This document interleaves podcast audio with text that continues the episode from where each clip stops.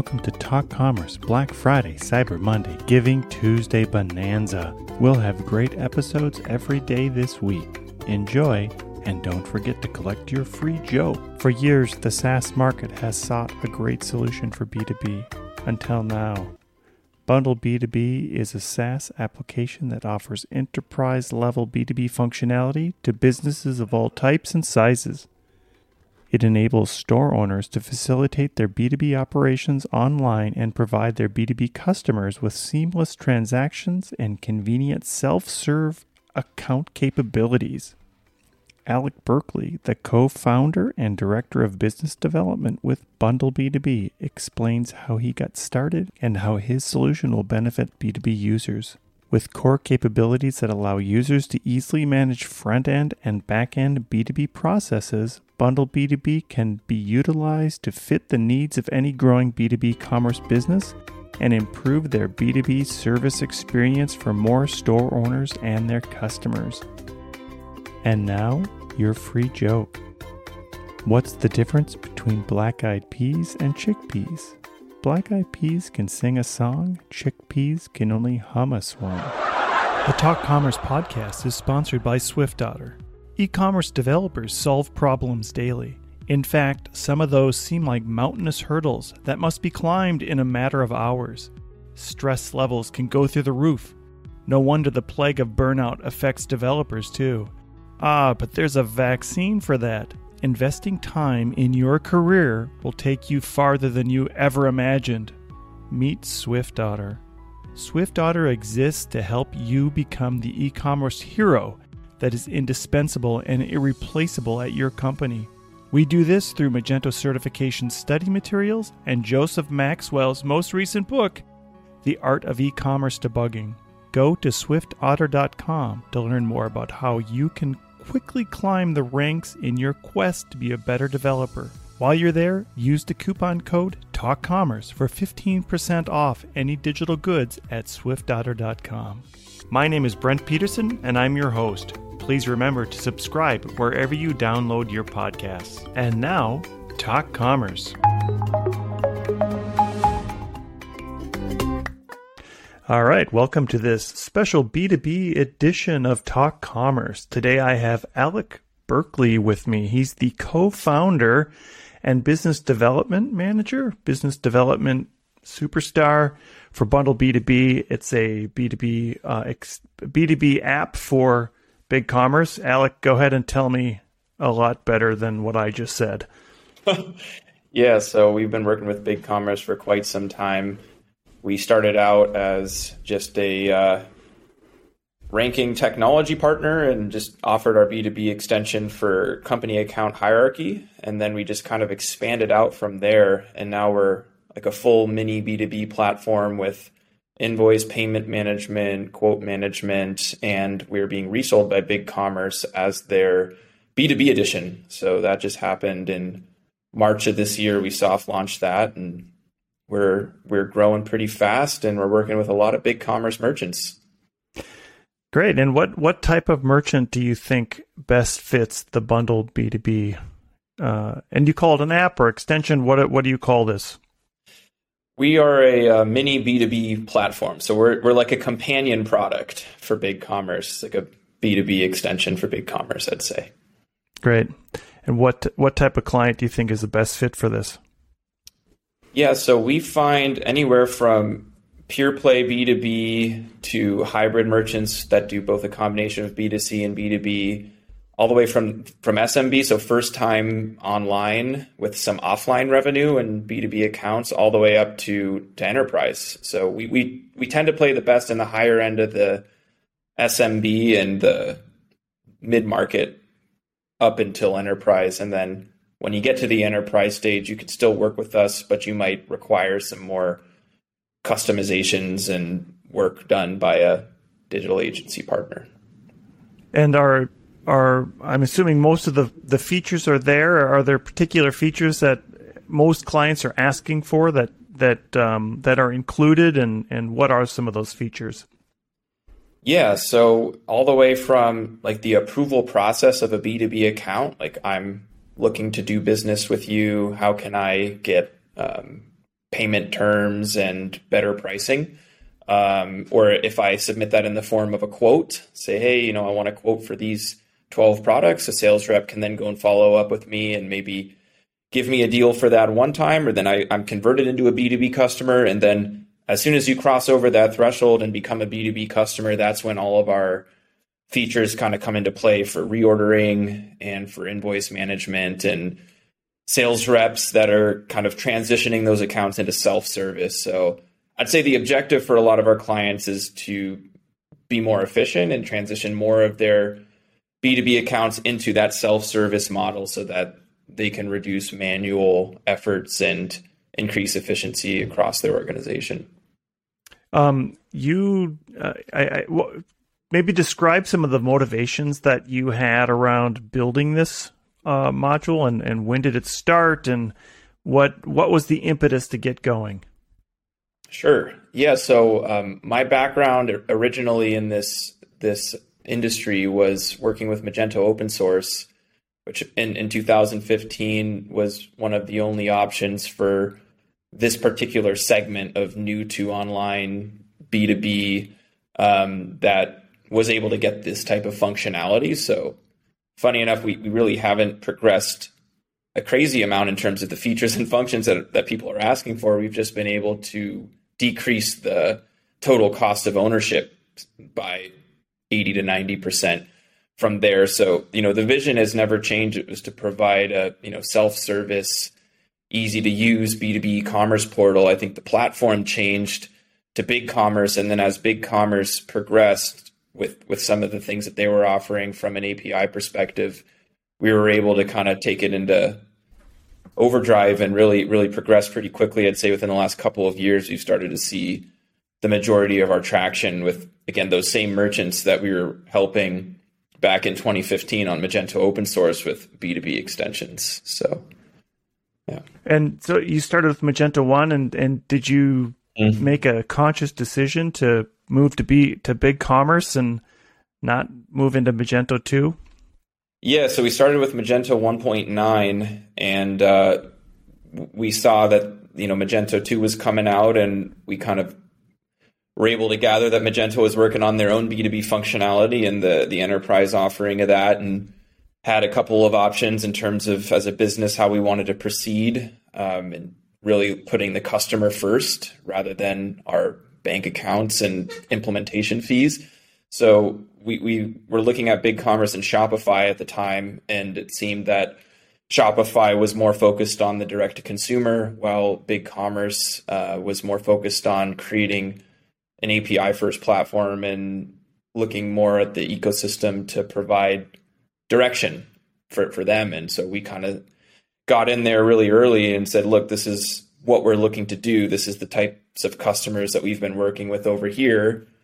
Um, this, you know, this is what we're looking to do with you guys. Um, you know, how can we, how can we get there? And started out with custom projects and then eventually worked its way into, uh, the brand that we have now is Bundle B2B and in the technology partner world. Um, and again, now kind of as a part of their enterprise offering. So, are you seeing that? Um, let's call them legacy clients um, are slowly moving into the B2B online world, and this is a good entry point. Are you seeing seasoned B2B companies who either are already on BigCommerce or they're converting their store from some other platform onto BigCommerce. What is what is the sort of trend that you're seeing?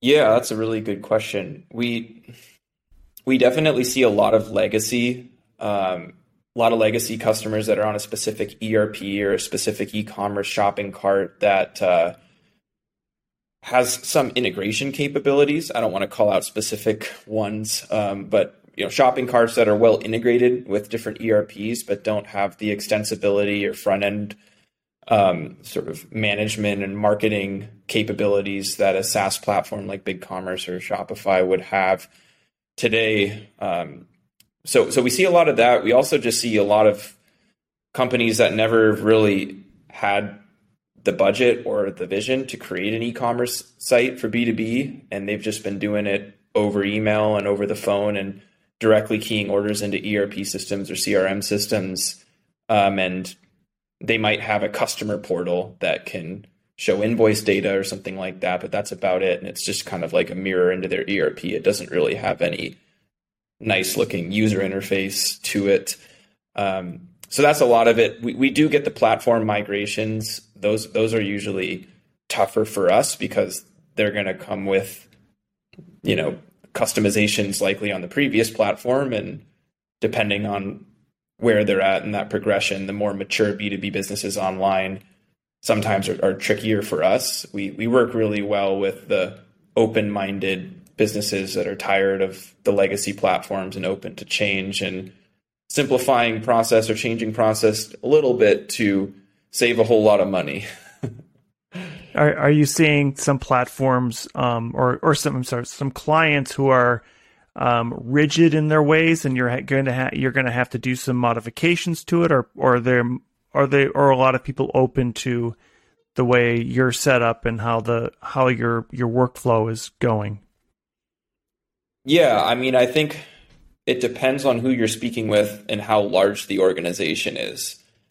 I think in the larger organizations, the challenge that we find is in customer service and sales um, not wanting to retrain um, their team members with, yet another system to, to process orders and service the customers. So um, that that is usually the toughest part is the, the adoption of the sales team and in B2B, the clients are typically owned by sales. It's you know it's not like organic Google ranking that brings them. You know it's it's the the hard work of salespeople and sometimes even sales folks uh, see the e-commerce site as a as competition. Uh, once it, their client goes into self serve, why am I still how how am I going to be you know needed at that point, right?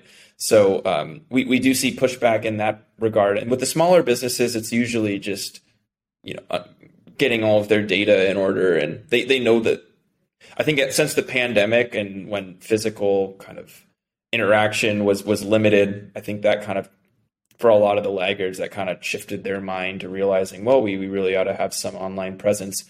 But in terms of how we get there, um, usually the complexity is more in the data and a lot of times that goes back to the IT guy that's been with him for 15 years and you know has has to take it on his own or her own to to do the project. So, so with the smaller businesses, it's usually the the lone ranger IT that that gets bogged down. The marketers are usually pushing for it. The CEO is usually pushing for it, and it's uh, more of a data challenge. And I'd say with the larger organizations, it's more of a people challenge and a training challenge. Uh, from a technology and integration challenge, what what are the biggest hurdles that uh, that clients would look to get over when they start installing or, or setting up the B two B uh, portion of their business on top of BigCommerce? Source of truth, right? It's it's always going to be source of truth. So if, if my source of truth is uh, not BigCommerce and it's it's another system, then you know what's the minimum amount of data that needs to go back and forth to keep my source of truth uh, the source of truth, right? And not have two different systems to manage one for you know my online customers and one for my offline customers or you know you know phone call customers that are never going to until there's another generation of purchasing never going to log in to a website to order because I haven't been doing that for the last 25 years why would I start now right so um, yeah, it, uh, that the source of truth, and then the other part is just the cost, right? Nobody wants to spend extra money, um, so when the alternative is changing process to spending maybe you know twenty thirty thousand dollars to integrate you know all of this data, um, changing the process starts to sound a lot better than than the integration bill. Um, but they do need some minimum integration. I think that's where our service partners really come in and help um, navigate that discussion and architect those sort of solutions and options for them. Are you seeing um, uh, customers struggle with the idea that they used to key in their orders into the ERP and now they could they should key them into BigCommerce rather than ERP, like just like any other any other end user would come to your website, order that those products, go through that that same f- workflow, get to get it into the into the system. Um, to have that, I think you had mentioned source of truth.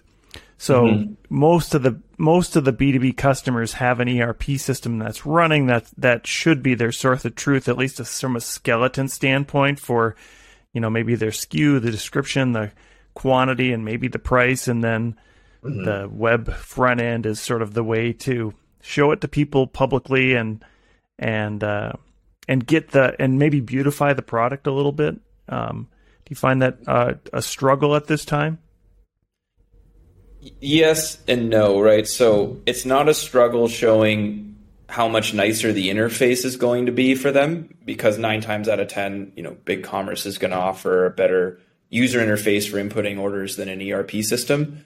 Uh, but the the complexity again, it just goes back to like things like customer specific pricing. So ERPs are going to be a lot more sophisticated in terms of managing different price overrides and if then you know I might need to do, in some cases do a dynamic call for a price to to get the actual um, value that's needed for that particular order depending on the volume or something else right?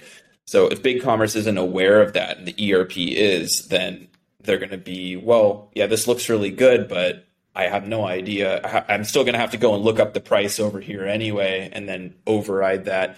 So it, it, goes back to the data challenge. I think from a presentation point of view, usually we don't see a lot of pushback. We see we see good feedback with that, whether it's doing it through our quote functionality and converting the quote into an order, doing it from the front end within a masquerade, or even doing it directly within the big commerce order entry it's just all right. So based off of this customer, do we already have the price list in BigCommerce, or is it going to be a challenge, you know, for me to figure out, okay, for this particular order, this is the pricing that they got last time, so I need to honor that, you know, last invoice price or something to that nature. That's where it starts to break down, I think, is the price calculation in terms of finding the products and creating the order. Nine times out of ten, they're going to say, "Yeah, this this looks better than my current system, but is I, sound like a broken record. Is the data accurate, right? So. Right. Yeah. So you know, you had mentioned some features earlier. What what do you see as uh, popular things that people maybe you don't even think about, but would like to have? And I I can just say some other platforms would have sort of quick order requisition lists, mm-hmm. um, uh, things like that. That uh, hierarchy of accounts mm-hmm. Uh, are most of those features built in, and and is there certain differentiators that sets you aside from other other extensions or even other um, platforms out there? Yeah, so we've got all the you know the quote to order, the shopping list, or what some would also call requisition list. Um, buy again, which you'll see is a common one in, in you know Amazon to go reorder your your last ordered products we roll everything up to the company level. So whether you know it's it's you or me that's uh, placing the order, it's going to be rolled up at, at, an account level, so we can see the various SKUs. If if I'm placing the order this week and you're you're placing it next week. Um, the masquerading functionality is the more unique one. So we have that out of the box. We, we call that a super admin. So that could be a, a sales rep that can act as an admin in a set of accounts, or it could be if I manage say like multiple different retail locations or franchises, I could I could log in on behalf of these different franchise locations, and it kind of creates that sort of um, ultimate view of a set of accounts. So a customer that can belong to multiple customer groups. That that's a trickier one that doesn't exist out of a box in a lot of platforms. You can try with like segmenting or tagging in different platforms, but yeah, that that, that masquerading functionality if used correctly, it can, can be very valuable because you can quickly, even if you're on the phone with a customer, you can quickly see basically everything in their account. And it works for outside sales reps as well. So, you know, I can just say, hey, Alec, you manage the West Coast accounts. Here's these 25 different customers on your dashboard. But this, you know, you can place orders for them, you can view orders, you can view invoices, but only for them, right? So you're not giving them any sort of proprietary information in the back end or you know orders from customers that I shouldn't be seeing or competitors, things like that. So I'd say that that's probably if if used, which again, getting the sales team on there is its own its own uh, battle. But if used, it can be a very valuable feature for both outside as well as inside reps or people on the buyer side that manage multiple different accounts and oversee you know different different locations for job sites for that matter.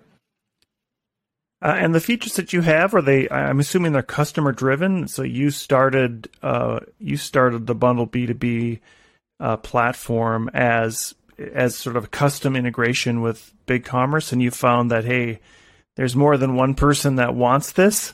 Have you continually added on features as you as people ask for it, and then it eventually goes into the mainstream? Yeah, that's that's pretty much how we've done it, and you know, if any customers are listening to this now, I'm sure that they recall conversations with me over the years, you know, expressing their pains and challenges and then, you know, however many months later, you know, realized, oh, you know, you guys you guys did that one. so yeah, we we've pretty much done it based off of customer feedback. Um, Big Commerce, of course, is their product team and their sales engineers have, have given strategic business development team. They've given us a lot of insights and feedback as well in terms of what they're hearing from their their conversations. We try to send out surveys now because it's it's more difficult with the volume that we have to hear from everybody in a one-on-one setting. But um, that was for sure how it started. Was just very detailed conversations with customers that had very real challenges and very real business, you know, n- revenue in big commerce that you know needed to be addressed basically. And they didn't want to migrate away but they didn't have the features that they needed at the time. So it was really it was like uh, am i going to migrate to magento or another platform? Or can i is BigCommerce going to be able to offer all of these things? And i think we kind of played a large role in elevating the features that a lot of these b2b businesses were asking for to keep them there. And then now even taking them from the platforms that they were looking at going to way way back then, right? Uh, you mentioned API, uh, BigCommerce being API first. Uh, do you have public APIs that people could attach to as well, if if needed? Mm-hmm. And then, do you recommend uh, clients build out microservices when they want to customize things? Yeah, so we've totally adopted the big commerce, you know, open API mindset, and that you know, with every single one of our features, you're going to see the ability to access via APIs as well as uh, being able to create custom fields. So on a company object, you can add additional fields to manage things like tax exemption, credit limit, uh, minimum order thresholds.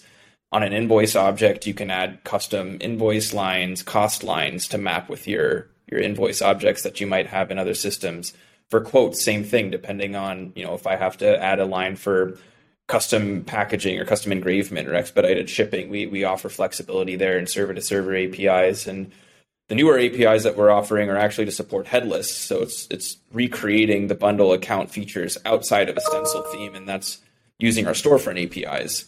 Um, that's a huge push for BigCommerce, as, as I'm sure you're aware. Is you know the whole concept of headless and you know decoupled systems, whether that's for performance purposes or for you know content management purposes and marketing personalization purposes. So um, B2B is a little bit behind, I'd say, in terms of their demands for, for for personalized content. I think they're just happy to have all of their data there. And again, I sound like a broken record with the data thing, but um, yeah, that that's kind of our mindset. Is you know you likely are not using our system as your source of truth. You're using it to present customers the information that they need to see in order to get through the ordering process more efficiently and hopefully without having to call you. So we have to be pretty flexible when we're being used in that way. like nine and times I, out of ten. Yeah. And you're I'm I'm assuming you're targeting right now just US and Canada or what is your target market for this extension? Yeah, so we've actually made a pretty big push since the B2B edition into EMEA and APAC. So we are offering multi-language. We're we're available in six different languages. Um, we're actually um, seeing some traction with with the Spanish now, and I know you guys have a good presence there. Um, the, the whole LATAM, I think, is a newer area for big commerce, but we're, we're starting to see traction. Um, EMEA, we, we are seeing a lot of traction there. There's some funky stuff that we're working through. Like I just found out about a law in France where you're not able to change an invoice after it's been sent.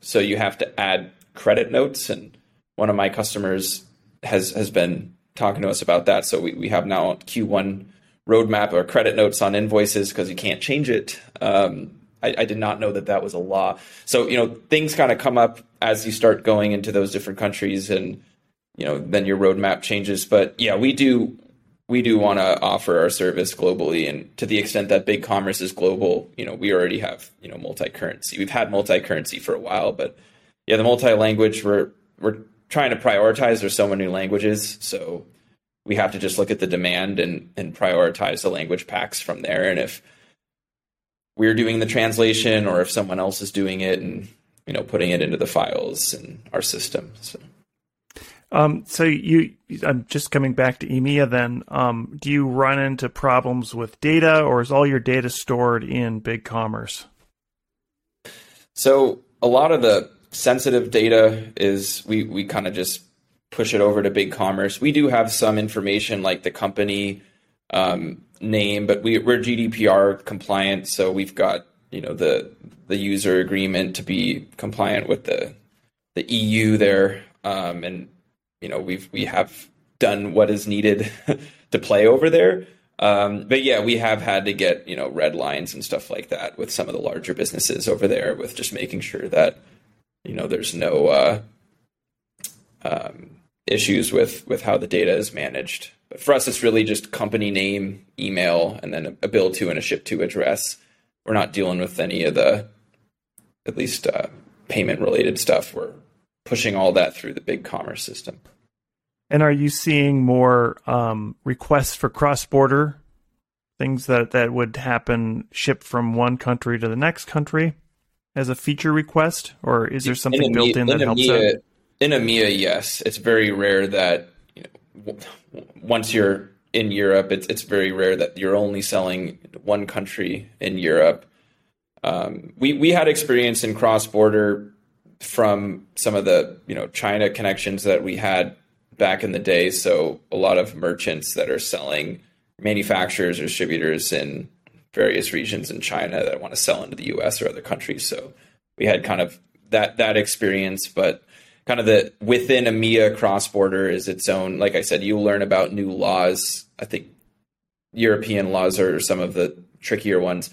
Um, APAC, you know, everyone knows it. It's very difficult to sell into China, but outside of that, it's it's not too tricky. I mean, you've got the VAT, which comes up, but it's VAT is a hell of a lot more simple than sales tax in the U.S. I mean, that's like one of the most complicated things you could ever try to tackle. Which is why everyone just uses third party services for that. So.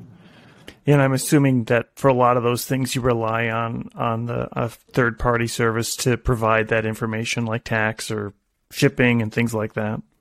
Yeah, so we we've in our quote functionality, the, one of the recent releases we did was we just integrated that with the uh, with Avalara for the tax, and then with Shipper HQ for the shipping rates. So yeah, those can be populated from third party systems in the quote. And then outside of that, we just rely on Big Commerce's existing integrations with their shopping cart checkout that they have with with Avalara and Shipper HQ or other, you know, Taxjar, Vertex, as well as other shipping rate providers. I will say Shipper HQ is a pretty pretty big stronghold on uh, BigCommerce because they they have their basic plan and Avalara also has their basic plan baked into their enterprise. So um, both of those companies have a pretty good stronghold. I guess you could say the same with, with us. We're baked into an enterprise offering. So it's kind of like the three of us you're going to get when you purchase it. And then if you want to go with someone else, in theory, you could. So, um, I don't know if you know, but Magento is unbundling everything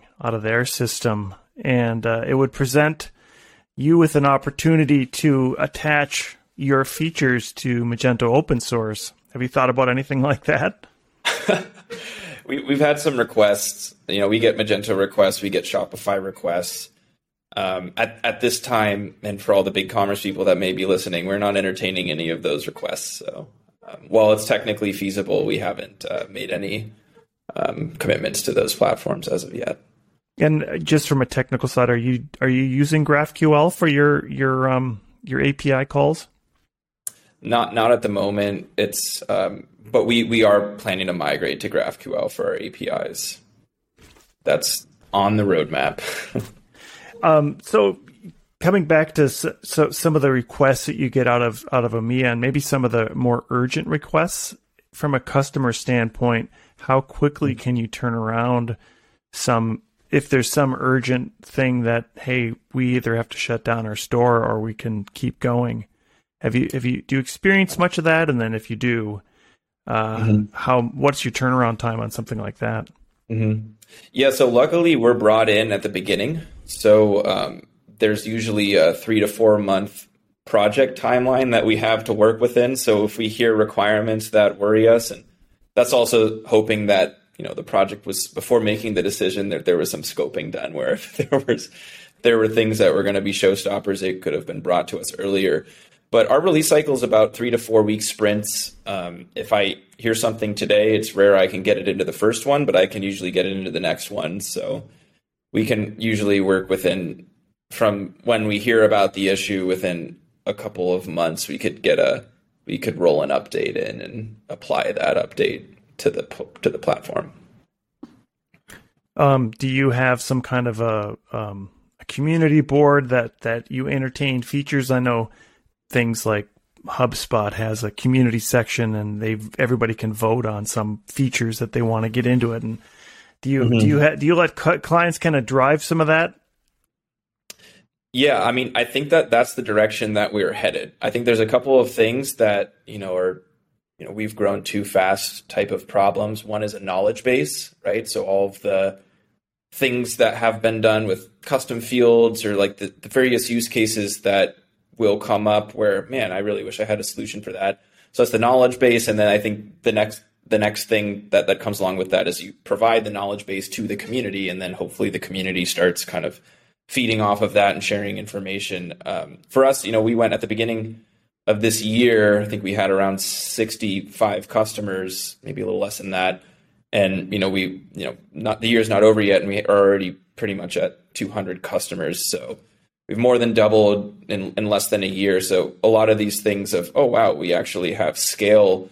Um, shifting the mindset to yeah, I can't have a conversation with I don't know my customer's dog's name or their wife's name, right? So that's a little bit foreign to us, right? Um, having been more of like a boutique offering for so long, and now having volume largely attributed to the B two B edition, um, trying to kind of shift that that mindset to more mass communication and feedback. I think there's still some growing pains for us there, but we're getting to it. and uh, just for your information, my dogs' names are Finn and Sasha. Oh, okay. and Finn is a seven month old Jack Russell Terrier so, a complete terror. That's awesome. Um, the um, so the the the features. Um, uh, so I mean, let's just talk about scale and growth. So you've more than doubled. Um, are you are you keeping up with it? Are you are you experiencing some labor shortages? Tell us a little bit about the this growth and and uh, and how you're keeping up with things. Yeah, I mean, for us, the the big part of it, I think, is uh, training the technical people, um, whether they're internal or external. Um, so external being a digital agency, internal being I'm a developer for you know company ABC, and I need to customize X, Y, and Z. Right. Um, for us, you know, if everyone used the product out of the box, I don't think that there would be uh, an issue, but in in B2B and in e-commerce overall, you know, out of the box is a loaded term. I think everybody has some uniqueness, even if they're selling t-shirts, right? So um, the enablement and the community building and all of that has been the biggest challenge, I think. So the, the customers all really like what we're offering. It's just when they want to start changing it and wondering how they can do that and then you know, all right, well, if I change this, can I still upgrade or is this going to mess things up? Um, if I, you know, I think in Magento it could be attributed to all right am i changing the the core files or am i you know everyone has you know nightmares about magento upgrades and you know as a software as a service platform you have your own you know database and internal architecture that you don't want to jack up but in some cases if a customer begs enough you'll you'll make an exception. I think we've had to start saying no a lot more as we've grown to say well you know what you're asking for can be done technically but you know do you want to have access to our next six upgrades? Um, or do you want your upgrade you know path to be more challenging? It's not that we're not going to be able to upgrade you but now once you fork off of this um, you know there there might be challenges associated with that and sometimes they say you know what alec you know what you guys are doing is is so cool and you know I I love you guys. I don't care if I'm on my own version of your code. I'll maintain it. I'll pay you more. Let's just go and do it. It's still costing me 20% of if I were to do the whole thing custom. Right. So we'll we'll sometimes say yes to that, but it is a tricky yes. And you know, coming from the background of being so customer centric and wanting to help customers, um, saying no to weird stuff um, is is probably the, the, the hardest part of of this stage of the business. I would say that, and then training training the the ecosystem to customize just in general on top of the platform. Yeah, I think that's super interesting, especially the idea of sort of forking what your original core code is and then allowing a customer to sort of have that custom. I'm assuming you maintain that still if, if you were to fork it and have this custom code that's running off on a fork uh, mm-hmm. and you and then you help them to upgrade that, I suppose. Um, but you're completely responsible for it. So it's sort of like a SaaS PaaS version at that yeah, point. It's like it's like turning big commerce into like a and like a like a hybrid because we're extending it so far that you know, hey, I need these three new fields exposed on an API. I mean, that's not going to require us to fork anything. But if the most recent one that came up is um, like a distributor management system. So like I could have like five sales reps associated with one distributor account. When a company applies based off of their zip code or country, I'm going to assign them to a particular distributor, right? So in order to accomplish that whole bit of logic, you could either create another app for that and integrate it with our APIs, or you could just build an additional tab in our app architecture that has it. Um, so again, we, we try not to do anything too crazy, especially nowadays with the volume, but um, that is it's a challenge to kind of ride that line, knowing that you can essentially extend things further. Just is this, you know, is this going to make sense to maintain? Like, I don't know. yeah, that I think it's interesting right now that API first approach and how people ha- how it seems like it could be less complicated, but I think the only people that is less complicated for is the person who's written the core code because they're just providing the API endpoints. Everybody else has to write some custom code or custom application that, just like you've done with bundled B2B, that runs alongside of it and continues to run with it. And then at some point, you know, I think the challenge is if you are running all these microservices yourself, Mm-hmm. You have a whole bunch of stuff to maintain uh, that's theoretically in small little bespoke little pieces that are out there running on their own. So it's kind of like running. I don't know. You could be running twenty different microsites that that all have to tie together and talk. Right. Yeah. I mean, that's you know that's the that's the price you got to pay to you know, hang with the big dogs, I guess. You know, Big Commerce is a much larger organization. You know, they got customers with unique needs. You know, why why do we exist is we can we can solve for maybe 70, 80% of it. But then what do you do with that 20%? And how does that get addressed? You know, we, we push as much as we can to to digital agencies and we solution with them.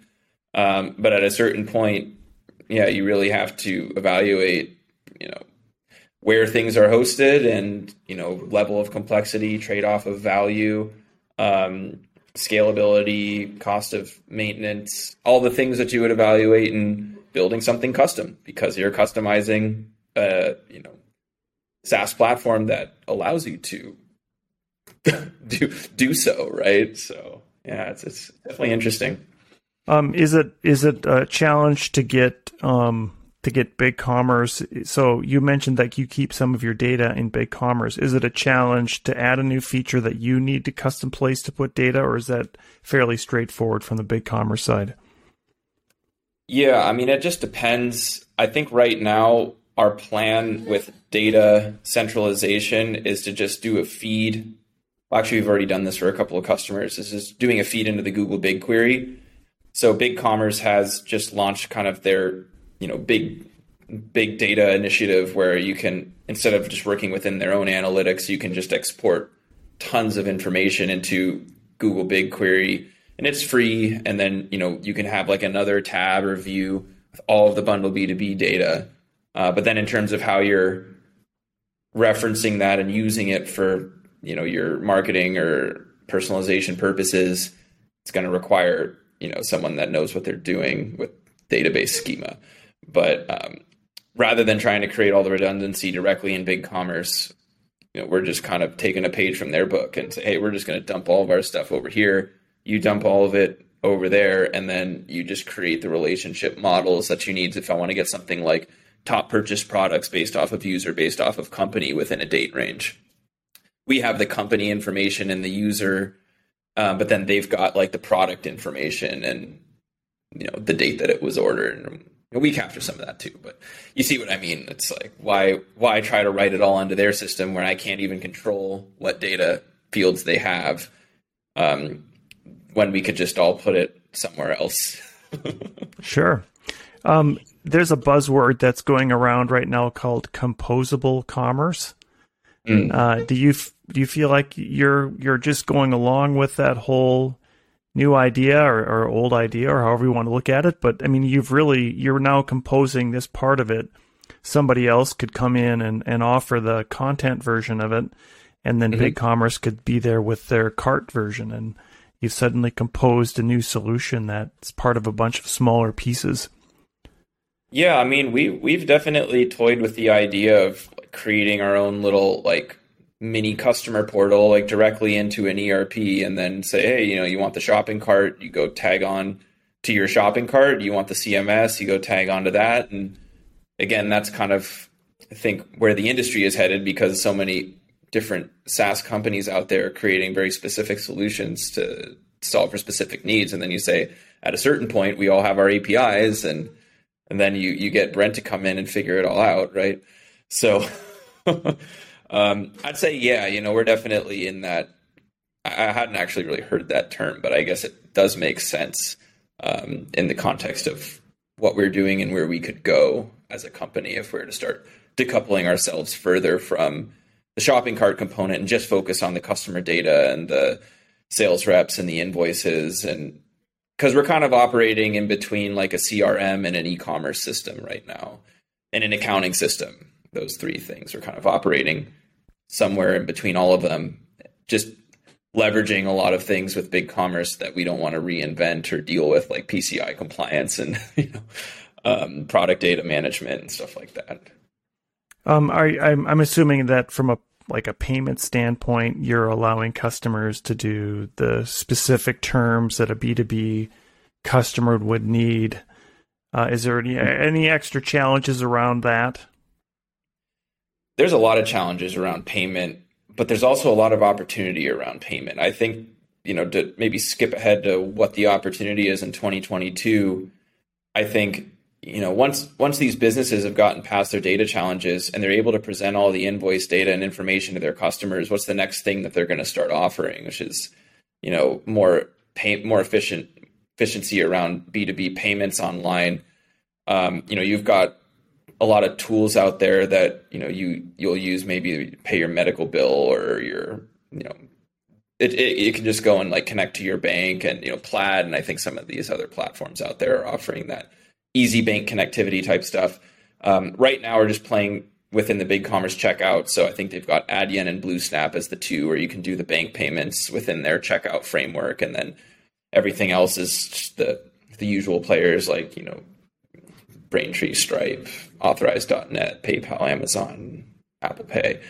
Um, so all that stuff is going to be available within a BigCommerce checkout, and whether that checkout is a B2B order or an invoice payment. That's what we're keeping track of. So, what kind of transaction is it and how do you reconcile it?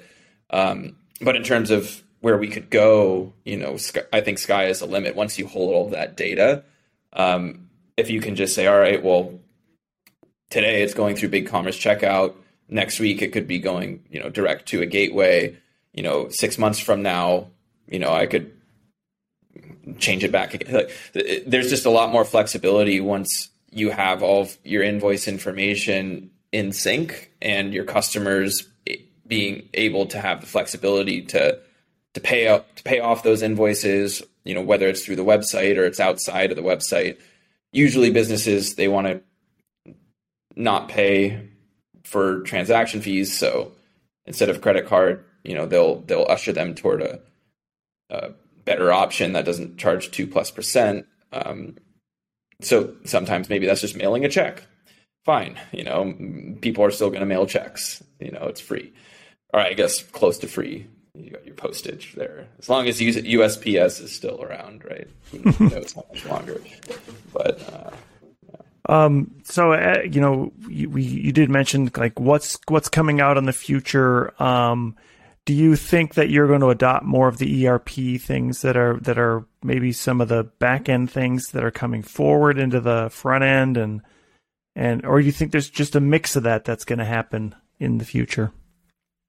Yeah, I mean, I definitely think we're going to continue to offer. Right now, the only ERP where we've really gotten our hands dirty is Acumatica. You know, we've created a base framework that communicates between, you know, the Acumatica supported versions for commerce and our APIs. And so that's kind of the first one that we've created like a reference design, I would say, and gone through the VAR ecosystem and started kind of uh, you know, going through the wringer there uh, has been a challenge. But I think that's ultimately the source of where we should continue investing is, you know, with like the ERPs like Dynamics, NetSuite, continue with Acumatica, um, maybe even CRMs, um, because that's currently where a lot of these B2B guys are, are doing their the majority of their business, right? Like 80% of their business is usually done outside of um, any online system if they have one. So if we can go there, make it easier for them to, to get the information, at least that their customers need initially, which is just, you know, what's my statement of account? How much money do I owe you? Even if I'm just going to mail you a check anyway, um, just showing the customer. So I don't have to call or, you know, check my emails to see how much I owe Brent this month for my, uh, you know, disposable masks or, you know, slip resistant, you know, mats or whatever. You know, there's all sorts of funny stuff that our customers sell. It's all very supply chain industrial, you know, type type stuff. Majority of, of which is that. So. Uh, so as we you know kind of wrap up here, what what is the easiest way for somebody to get started? What, what yeah. are the steps? Like you you have to have big commerce, and then then what? Tell us. And is there certain versions of big commerce that it's going to work on? Maybe tell us uh, hmm. some of those yeah. steps that that make sense. Yeah, so the enterprise version of Big Commerce is going to give you the price lists, which makes customer specific pricing a lot easier. So if a business already knows that they need to have price list A for company A, price list B for company B, etc., likely they're going to have to go with the enterprise plan unless there's some sort of real time price integration that's done on top of a pro plan, which isn't recommended, but it's possible. Um, if you have more simple simple pricing um, where you don't have a whole lot of different options for different customers. Then you could sign up with a pro plan, install our app from the App Store, and you know get going. You can still use our invoicing system with the BigCommerce Pro plan, so you don't need BigCommerce Enterprise to access our invoice portal and start receiving payments and doing the statement of account for for different companies. So you can start small with just a basic customer portal of invoice information, and then as you start to see more traction, you know, roll up the online transactions, which I think after 400k a year, BigCommerce is going to upgrade you to enterprise anyway. So, um, yeah, that's that's pretty much how you would get started. You could start a trial of BigCommerce, install our app from the App Store, and start setting up companies and viewing, you know, viewing the B2B functionality there. So I could get it done within probably 30 minutes and create a test company within five. Um, so that's how long it would take you to see what's there. Um, we have projects that are sometimes almost you know a year long, depending on the complexity. You know, so yeah, it's it's crazy really with SaaS. It's, it could be a couple of weeks, it could be a couple of years. You never really know. And and is it? Uh, I, am hesitant to ask, but is it too late to get your store up and running before Black Friday? And I suppose if it's B two B, it doesn't really matter, right? Nobody's going to be doing Black Friday B two B. Or are, are you seeing people doing Black Friday B two B, Cyber Monday B2B? Yeah, that's a really good question. We haven't seen it yet. I have a feeling that it'll start at some point um, when more of them are are online and whatnot. But yeah, we don't we don't really see the Black Friday craziness in B2B. Um, we see like the, hey, I have a budget that is going to run out before the end of this year. So if I don't use it, I lose it. So you better get this done and whatnot before the end of the year. Um, again, usually it's not our responsibility. It's it's whoever's doing the integration and the the, in, the the customization of the big commerce site. So we kind of sit in a spot where, hey, how can we help? But we're not responsible. Um, which has its pros and cons. Yeah, I think the beauty of SaaS is that you can turn on something and have it up and running in a day and start using it or playing with it at least uh, as even as a sandbox. So that's fantastic. Yeah. Um, yeah, great. So, um, is there any sort of nugget that you can give a, a client looking into 2022 on what's the hot topic on B2B right now? start looking at simplifying your process and understanding how you can get all of your data out of your system into another one. Because if you're hamstrung from that perspective, then it's going to be very difficult to uh, to shift, um, and it could put you at a disadvantage versus your competitors who have already found a better way to manage their their customer information and data so that they can provide these portals for the customers that are asking. All right, and and as we final finish up here, I always give people a chance to do a shameless plug, so you can plug anything you'd like today. Um, go ahead.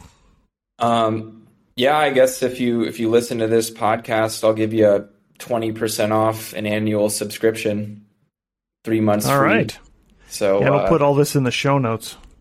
Yeah. Um, before the end of the year, 20% off list price on our website if you do an annual subscription, and I'll give you three months for free. So, yeah, uh, I was going to yeah. start a, a, store selling masks and non slip bath mats. So that'll be perfect. I'll get 20% off. How, how were those the first two things that came to my mind? I have no yeah, idea. Yeah, that's great. I mean, it must be something they're using every day. Or do you use the mask in the shower? Maybe that's what it is. That's a that's a new one. Water resistant masks. Yeah. All right. Uh, Alec Berkley, the co founder of Bundle B2B. Uh, thank you for being here. Thanks, Brent. Take care. Thank you again for listening. My name is Brent Peterson, and it has been my pleasure to be your host today. Please rate and subscribe to Talk Commerce. New shows out every week.